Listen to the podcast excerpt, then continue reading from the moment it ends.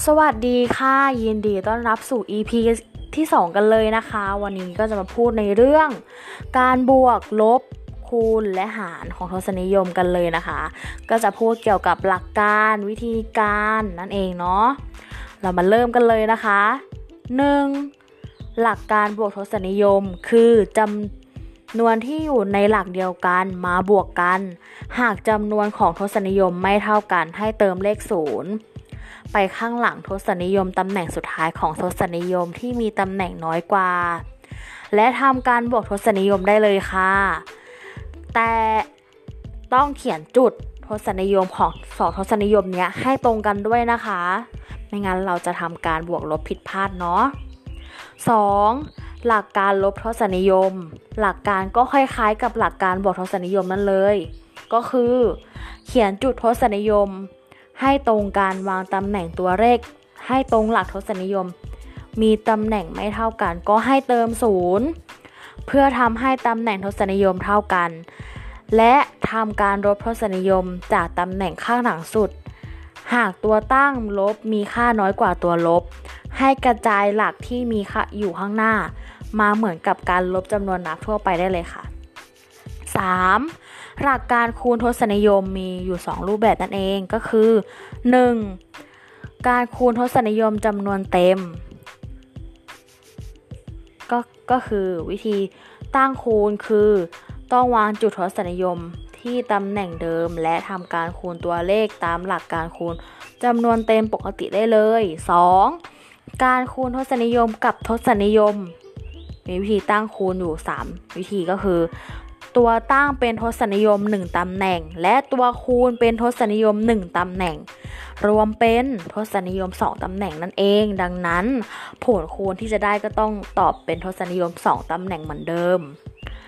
2. ตัวตั้งเป็นทศนิยม 2ตำแหน่ง และตัวคูณเป็นทศนิยม 1ตำแหน่ง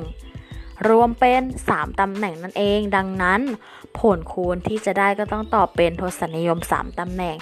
แต่จะมีในบางกรณีที่ผลคูณมีตัวเลขศูนย์เป็นตัวเลขสุดท้าย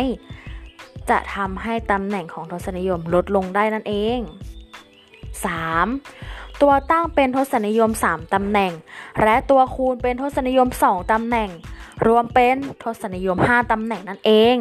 ดังนั้น ผลคูณที่จะได้ก็ต้องตอบเป็นทศนิยม 5 ตำแหน่ง แต่จะมีในบางกรณีอีกที่มีผลลัพธ์ที่ได้อาจจะไม่ถึงห้าตัวเลข ต้องทำการเติมเลขศูนย์ข้างหน้าผลลัพธ์ เพื่อทำให้ครบ 5ตำแหน่ง แล้วก็มาถึงหัวข้อสุดท้ายก็คือ หลักการหารทศนิยมมีอยู่2กรณีนั่นเองคือ 1. นะคะ การหารกรณีที่ตัวหารเป็นจำนวนเต็ม เราสามารถหารตามปกติได้เลย เมื่อผ่านจุดทศนิยม ก็ให้ใส่จุดทศนิยม ที่คำตอบด้วยนะคะ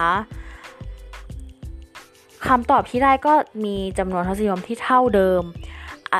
และข้อสำคัญก็คืออย่าลืมใส่จุดนั่นเอง ข้อ 2 การหารกรณีที่ตัวหารเป็นจำนวนทศนิยมทำยังไงนะ ตัวหารเมื่อทศนิยมทำให้การหารดูไม่สะดวกเลย ดังนั้นวิธีหารที่ง่ายที่สุด ก็คือเลื่อนจุดทศนิยมของตัวหาร ให้เป็นจำนวนเต็มโดยการที่เราจะนำ10 100 1000 หรือว่าจุดๆมาคูณกับทั้งตัวหารแล้วก็ตัวตั้งให้เป็นจำนวนเต็ม แล้วก็ค่อยมาทำการหารกันนั่นเองค่ะ อันนี้เราก็พูดกันจบ